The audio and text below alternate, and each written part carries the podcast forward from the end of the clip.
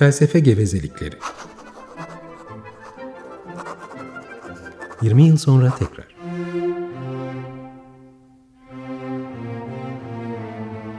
Hazırlayan ve sunanlar Oruç Aruoba ve Ferhat Taylan.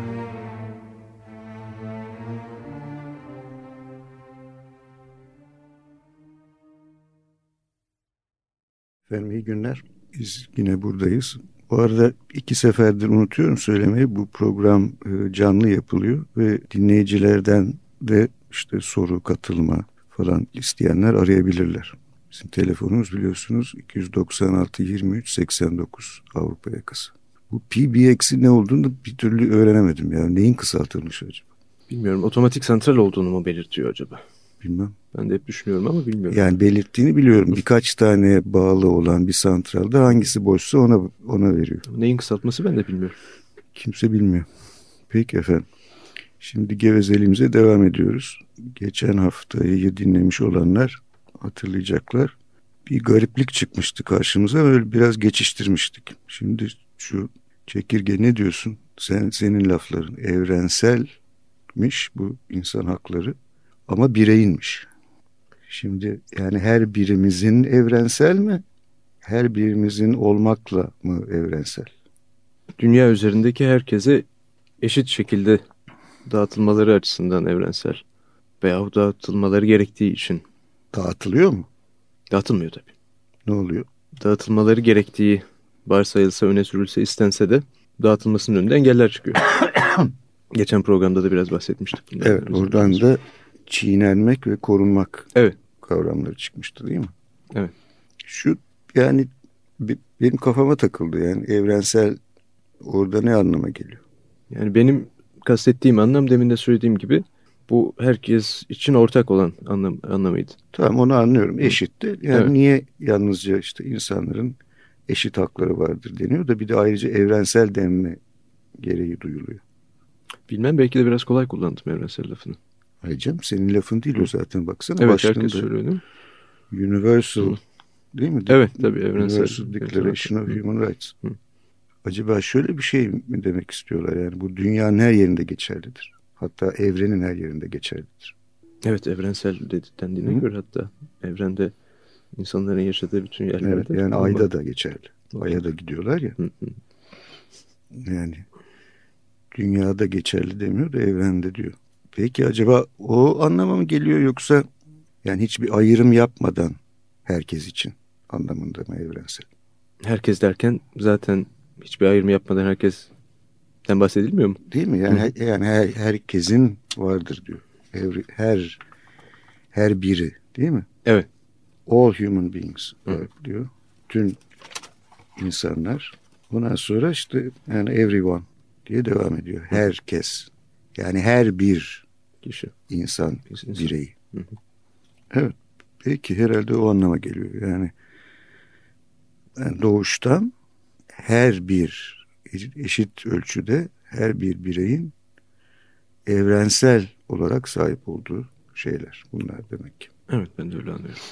Ne olduklarını hala anlayabilmiş değiliz tabii. Dur bakalım. Hı. Şimdi yani bu ikisini birleştirirsek yani her birey evrenin neresinde olursa olsun bu çiğnenmemesi gereken ve korunması gereken haklara sahip. Evet peki bir müzik arası verelim.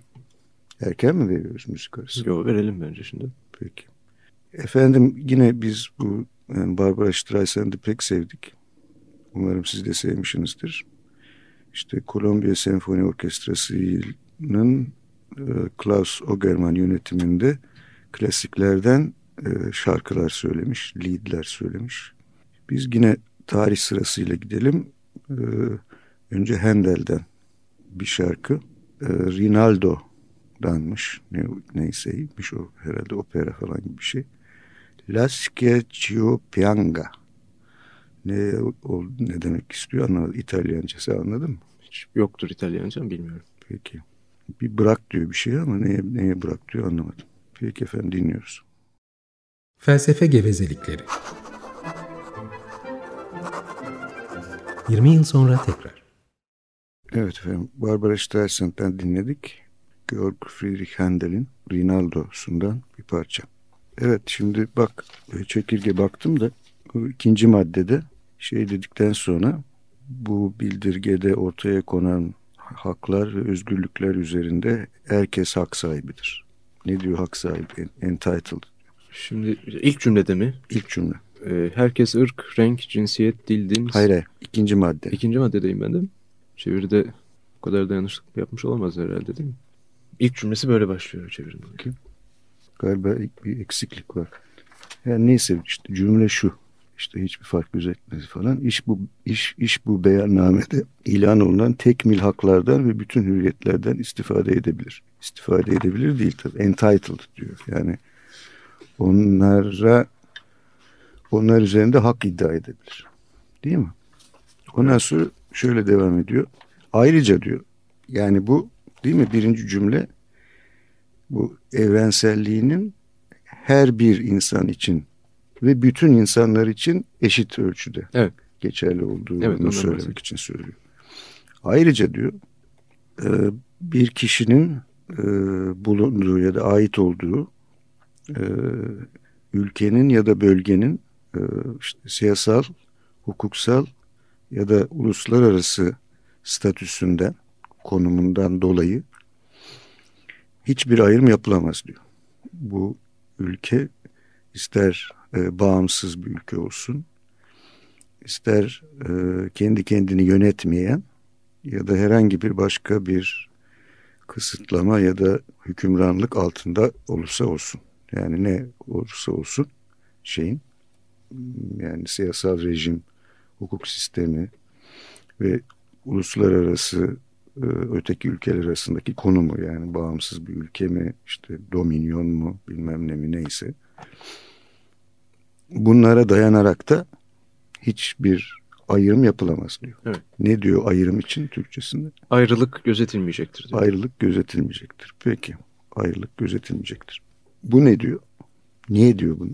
Farklı güçteki, benim aklıma o geldi işte. Mesela işte Amerikan vatandaşıyla ben ne bileyim Tunus vatandaşı arasında bu hakların geçerliliği korunması açısından bir ayrım yapılmayacaktır. Evet. Yani şimdi mesela işte demiş midir dememiş midir bilmiyorum ama diyelim ki Kaddafi dese ki biz Müslüman ülkesiyiz. Böyle insan hakkı dinlemem ben. Benim ülkemde bunlar geçerli değildir diyemez. Diyemez mi? İmzalamamışsa deme hakkı yok mu iladı? Onun emin değilim. Libya üye mi Birleşmiş Milletler'e? Benim de fikrim yok. Ama üye gibi geliyor iladı. Üye ise imzalamış olmalı. İran üye mi? İran da üye. O zaman o da imzalamış olmalı. Herhalde. Tabii imzalamak çok fazla bir şey ifade etmiyor sonuçta, değil mi? Bunlar böyle kağıt parçaların üstüne böyle mürekkeple bir şeyler olduğu zaman yani o bir rafa kaldırılıp her şey eskisi gibi devam edebiliyor. Ya da başka kurallar işleyebiliyor. Şimdi peki yine şöyle bir şey dikkatimi çekti. Şimdi hani dedik ya demin işte herkes, bir de onun karşısında hiç kimse. Yani değil mi? Başlayan maddeler var. Şimdi işte üçüncü madde herkes, dördüncü madde hiç kimse. Evet. Değil mi? Herkes, hayat, özgürlük ve kişi bütünlüğü, kişi güvenliği hakkına sahiptir. Nasıl diyor Türkçesi? Yaşamak, hürriyet ve kişi emniyeti her ferdin hakkıdır diyor. Peki her fert diye çevirmiş. Peki dördüncü maddede de hiç kimse kölelik ve hizmetkarlık, kulluk demişler orada. Kulluk. Peki o da iyi. Kölelik ve kulluk altında tutulamaz.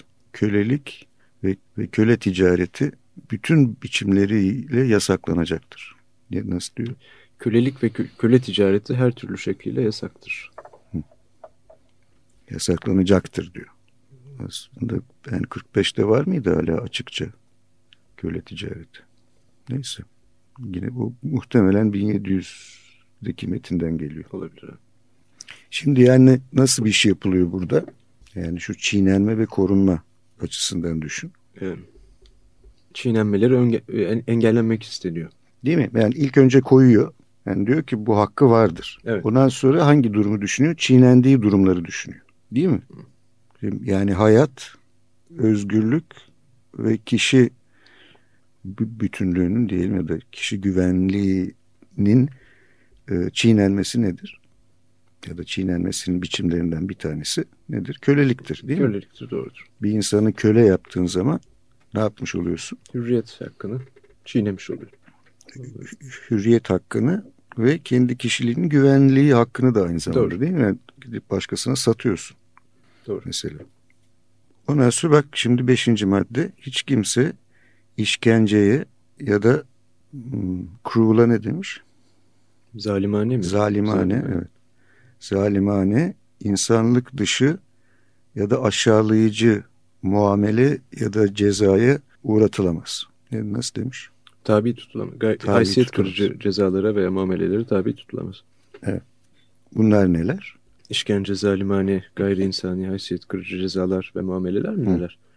Birçok türü olabilir tabii işkencenin, ama şu şekliyle açık gözüküyor maddedeki haliyle. Anladım da ne bunlar yapılınca ne olmuş, ne yapılmış oluyor? Tabii kişi emniyeti, hatta yaşam hakkı. Bir kere özgürlük, değil mi? Özgürlük. Yani ilk önce özgürlük. Evet. Yani ayrıca işkence için geleceğe dair bir özgürlük alanı da daraltılmış olduğu söylenebilir herhalde. Hı hı. Yani hem vücutta hem de beyinde bıraktığı ruhsal izler açısından. Evet. Bu da aynı zamanda işte yani kişilik güvenliğinin de bir çiğnenmesi. Bizde çok oluyor, değil mi? Yani mahkemeye çıkıyorlar. Ondan sonra işte sanıklar. Yani daha önce bir şey vermişler. Şeyde, poliste. Ne denir ona? İtiraf. İfade vermişler. İfadesinde suçu kabullenmiş mesela. Evet. Mahkemeye çıkıyor, diyor ki beni işkence altında aldılar o itirafı benden. Evet, çok oluyor gerçekten. Onun üzerine mahkeme onu saymıyor. Evet. Herhalde, sanıyorum. Ben de bilmiyorum. Değil mi? Çünkü işkence altında alınmış bir söz. Yani insan yani acıdan kurtulmak için tamam peki yaptım ya diyebilir. Evet. Değil mi? Yani böyle hep iki taraflı düşünülüyor. Değil mi? Sanki bu metinleri yazanlar yani bir yanıyla yani işte ne bileyim ben kölelik var, işkence var. Bunlar nedir? Bunlar bazı şeyleri zedeliyor, bazı şeyleri çiğniyor. Evet.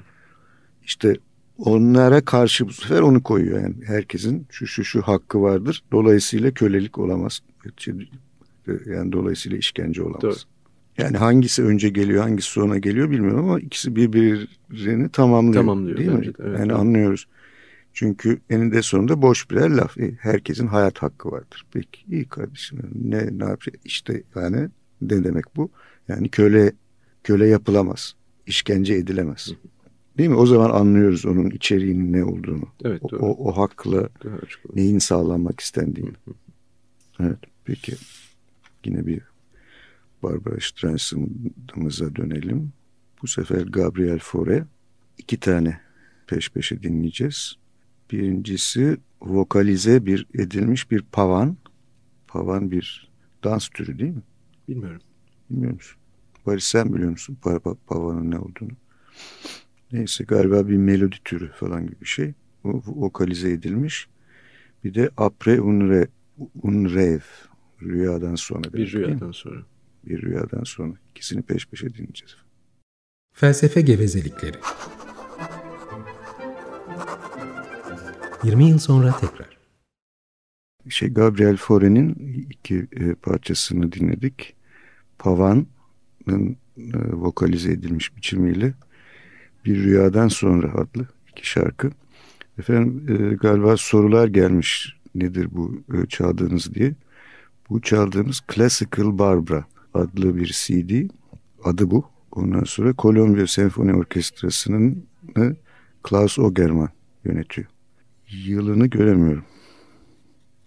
Evet, biz biraz devam edelim şimdi. Nerede kalmıştık çekirge? Son işkence. Yet kimsenin tabi tutulamayacağını söyleyen madde 5 üzerinde konuşuyorduk. Hı hı. Evet. Bu yani bir hakka sahip olma ve onun çiğnenmesi meselesinin üzerinde biraz daha duralım. Duralım. Ben çekirge olarak böyle bir hakkım varsa eğer bir şey sorusu sormak istiyorum. Geçen programda da söylediniz. Çiğnendikleri için savunulması gereken diyorsunuz. Bu bağlantı tam nasıl kuruluyor? Şimdi şöyle düşün. dünyanın bütün ülkelerinde ne kölelik olmasaydı, ne herhangi bir çiğnenme olmasaydı, ne bir işkence olmasaydı, ne bir hiç kimsenin yoluna engel olmasaydı. Yani bir cennet olsaydı yeryüzü, bu insan haklarına ihtiyacımız olur muydu? Olmayacaktı, doğru. Değil mi? Yani işte o yüzden yani çiğnendikleri zaman farkına varıyoruz. Bir şey burada, bir şey zedeleniyor, bir şey bozuluyor, bir şey çiğneniyor diyoruz ki onun ne olduğunu bilinçlendiriyoruz. Evet. Yani bana bunu yapamazsın çünkü benim hakkım var. Değil mi? Aslında çiğnendiği zaman da belki de oluşmamış bir hak. Yani çiğnendikten sonra savunulmaya başlandığı zaman oluşan bir şey olarak haktan bahsediyoruz, değil mi? Şimdi o tabii çok karışık bir mesele. Yani hak, hani boyuna deyip diyorum ya, yani böbrekler mi bilmiyorum da haklarım benim neremde? Yani kalbimin derinliklerinde mi duruyor? Beynimin frontal lobunda mı? Nerede? Yani bulunduğu yer neresi? Onu ya da yani şöyle söyleyelim. Nerede görüyoruz biz? Nerede görüyoruz insanların hakları olduğunu? Evet, kısıtlanan özgürlük. Deminki, işte deminki nokta değil mi? Evet. İnsan ilişkilerinde görüyoruz. Yani ya yani bireylerin kendi aralarındaki ilişkilerde yahut bireyin devletlerle, devlet organlarıyla arasındaki ilişkilerde zaten var onlar. Evet. Zaten orada çiğneniyorlar. Değil mi? Bir şeyin çiğnenmesi için ilk önce var olması lazım. Tabii.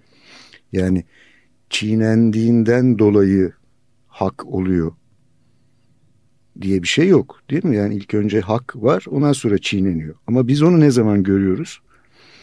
Orada bir yanlışlık görüyoruz. Yani birisi hani şey vardı. Bu İsrail askerleri bir Filistinli çocuğun hani kemiklerini kırıyorlardı sistematik olarak. Gözün önüne geldi mi öyle bir şey? Bütün dünya televizyonlarında uzaktan çekilmiş. Yeni olaylar sırasında. Yeni değil, hayır. Eski olaylar. Hatırlamadım. Hayır. Ondan sonra işte azledildiler, bir şey oldular falan. 3 tane şey, ellerinde sopalar, sistematik olarak kemiklerini kırıyorlar bir çocuğu. Birisi de uzaktan çekmiş, farkında değiller tabii çekildi. Tabii. Şimdi böyle bir sahne gördüğün zaman ne diyorsun? Yani yanlış bir şey yapılıyor orada, evet, diyorsun değil mi? Engellemek gerekir diyorum hatta. Böyle bir şeyin yapılmaması gerekirdi, evet, diyorsun. Peki evet, niye yapılmaması gerekir diye düşündüğün zaman da işte yani o çocuğun bir insan olarak işte yaşamaya hakkı var ya da işkence görmemeye hakkı var. Evet. Yani öyle bir bağlamda ortaya çıkıyor değil mi bunlar? Tabii. Yani şimdi böbreğim gibi var değiller gayet tabii değil mi? Evet. Ama yani ne diyor insanlar? İşte bu doğuştan bende vardır. İnsanlar demeseler de anlaşmalar onlarda olduklarını söylüyordu. Evet yani ve bunun üzerinde anlaşılıyor. Evet. Yani şu anlamda çiğneyenler de bal gibi biliyorlar yanlış bir iş yaptıklarını. Tabii. Yapmamaları gereken bir iş yaptıklarını. Değil mi? Evet. O yüzden gizli yapıyorlar zaten. Yani sen hiç açıkta yapılan işkence gördün mü? Ben görmedim. Değil mi? Yani ey millet biz şimdi burada işkence yapıyoruz diye bağırmıyor değil mi işkence yapanlar? Gizli bir yerlerde yapıyorlar. Evet. Tercihen zindanlarda mesela. Eskiden zindanlarda işkence şeyleri varmış. Değil mi? Böyle karanlık merdivenlerden aşağı ineceksin ki yani hiç kimse ulaşamasın oraya. Evet. Hoş gerçi bizde özellikle son 20 yılda yapıldığının saklanması için çok ciddi çabalar da sarf edilmiş değil bence ama. Ama yani en azından tabii, yani ulu orta yapılmıyor. Bütün kapılar açıkken yapılmıyor ya, değil mi? Yani kapıları kapatıyorlar en azından. Bari o, evet. Evet, şimdi demin çekirge olarak bir hakkım var mı dedin. Şimdi efendim biz baştan Ferhat'la bir şey konuşuyorduk da o şey demişti. Böyle ama uzun susku süreleri olur mu falan demişti. Olacak tabii mecburen yani bu bizim herhangi bir ön hazırlığımız olmadığı için, bilinçli olarak ön hazırlık yapmadığımız için burada öyle aklımıza geleni söylüyoruz. Gevezelik ediyoruz işte, adı da var. Şimdi şey aklıma geldi. Sen mesela Pisagoras'ın okuluna bir şey çömez olarak yazılsaydın. Şimdi çok emin değilim ya 4 yıl ya 8 yıl hiç konuşmayacaktın. yasak konuşmak. Evet. Yani Pitagoras okuluna öğrenci giren diyelim ki 4 yıl, 8 yıl biraz fazla geldi şimdi. 4 yıl hiç ağzını açmayacak. Sadece yemek yemek için açacak. Ağzını açtığında kapının önüne konuyor. Ancak 4 yıldan sonra konuşabiliyor. Konuşmasına izin veriliyor. Şimdi tabii garip bir durum değil mi? Acaba nasıl bir etkisi olur bunun? Çok zor mu konuşur hale gelir? Yoksa ancak tam yerinde konuşmayı mı öğrenir? Evet, bununla ilgili bir sürü şey aklıma geliyor. Birincisi tabii bir şeyler öğrendikten sonra, daha doğrusu mesela ustalarının bildiklerinin onlara öğretilmek istenen bölümünü öğrendikten sonra soru soracağı için daha ustalar açısından daha yerinde sorular soracağı açık. Hı hı. Daha doğru sorular soracağı açık. Ama bir yandan da sorulan sorular zaten ustaların da belki sormakta oldukları sorular olacağı için. Hı hı. Tabii öyle de tam emin olmadım ama böyle bir karışıklık var sanki orada. Evet. Yani sen çekirge olarak yap, çekinme. Çekinme çekirge, bak kafiyeli oldu. Burası Pitagoras'ın okulu değil. İkimiz yalnızca bir kuşak farkı var aramızda. Beyinlerimizde falan herhangi bir fark olduğunu sanmıyorum. Bilgi farkı olduğunu sanıyorum. Ben bir miktar daha fazla böyle abur cubur bir şeyler okumuşumdur. Peki şimdi iyice gevezelik etmeye başladık efendim. Bizi yine müzik kurtarsın. Bu parça Hugo Wolf'tan. Onu yine Klaus Ogerman hem orkestrayı mı yönetiyor yoksa yalnızca piyanoyu mı eşlik ediyor? Barbra Streisand da bilmiyorum. Şimdi duyacağız. Susulmuş sevgi, söylenmemiş sevgi adlı bir şarkı. Felsefe gevezelikleri. 20 yıl sonra tekrar. Evet efendim, yalnızca piyanoymuş. Hugo Wolf'un Verschwiegene Liebe, susulan, söylenmeyen sevgi adlı şarkısını Barbra Streisand'den dinledik. Evet çekirge, bak burada daha iyisini buldum. Madde 15 ile madde 17'de bu yine herkesin, hiç kimse diye başlayan iki tane böyle peş peşe, 15. maddenin 1. fıkrası. Herkesin bir milliyete hakkı vardır. Milliyet. Uyrukluk hakkı vardır diye geçiyor. Uyrukluk, o daha iyi. Uyrukluk hakkı vardır. Hemen 2. madde diyor. Hiç kimse uyrukluğundan arbitrary için gelişi güzel ya da öyle keyfi diyor. Keyfi olarak yoksun bırakılamaz. Yine ne de uyrukluğunu değiştirme hakkından mahrum edilemez. Değil mi? Bak hep iki taraflı, değil mi? Mantık iki taraflı çalışıyor. Ben Türkiye'de doğdum, değil mi? Türkiye Cumhuriyeti vatandaşı olma hakkım var. Evet. Ve hiç kimsenin de ya da ben dedim ki geldim belli bir yaşa, ben artık Yeni Zelanda vatandaşı olmak istiyorum dedim.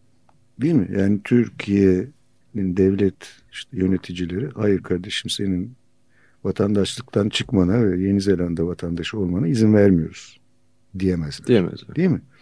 Yani Yeni Zelanda belli şeyler koyabilir, kurallar koyabilir. Burada da keyfi olarak diyor onu zaten. Değil mi? Sanırım. Yani keyfi olması o. Yani ben gidip Yeni Zelanda'ya ben size uyruk olmak istiyorum dediğim anda toptan ve bir biçimde hiç bakmadan hayır olamazsın demiyorlar. Demiyorlar. Evet.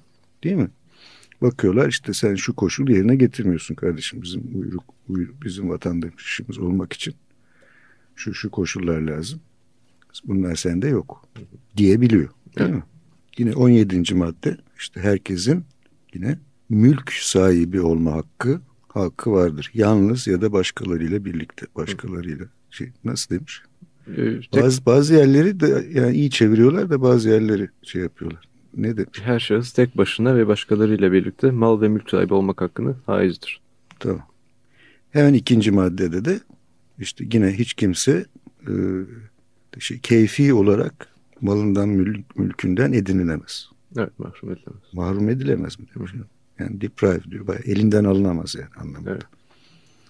Gerçi burada bu keyfi olarak epey geniş bir alan bırakıyor değil mi uygulayıcılara? Tabii ne anlamda o ülkenin belli kanunları olması gerekir. Evet. Değil mi? O kanunlarda mesela işte ne bileyim ben, birisi işte şu yolla, yani kanun dışı bir yolla bilmem ne bir şey edinmişse, hı hı, şeyle, mahkeme kararıyla bilmem neyle ona el konabiliyor. Evet. Değil mi? Ama yani gidip de işte ne bileyim ben bilmem şey bir, yani kim olabilir? Yani polis bilmem ne falan neyse. Gidip de ben bunu alıyorum. Yani diyemez. Değil mi? Yani mahkeme kararı bilmem ne falan. Diyememesi gerekir. Evet. Bir öykü anlatayım bununla ilgili. 12 Mart döneminde galiba Siyasal Bilgiler Fakültesi'nde bir hocanın evine gelmiş polisler. Üsteğmen ya da yüzbaşı, bir subay, yanında işte jandarmalar. Ondan sonra arama yapma izinleri var. Arama yapmak için geliyorlar. Ondan sonra çok da kitap meraklısıydı bu arkadaşım. Ondan sonra bakmış işte bu subay kütüphanesini gözden geçiriyor ve böyle bir sürü şey alıyor. Bir sürü kitabı alıyor. Ne yapıyorsun kardeşim demiş. Bunlar suç değil ki demiş hiçbiri. Biliyorum demiş. Ben demiş kitap meraklısıyım da demiş.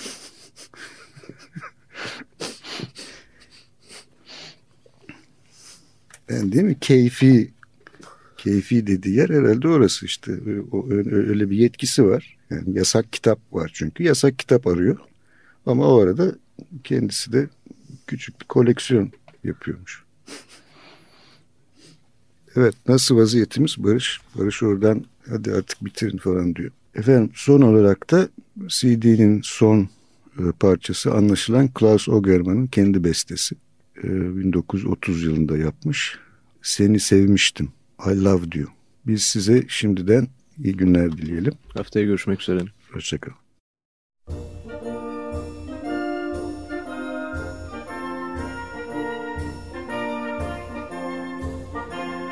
Felsefe gevezelikleri. Hakikaten. Hak, hukuk, hakikat vesaire. Usta geveze Oruç Aruoba. Çırak geveze Ferhat Taylan. 20 yıl sonra tekrar.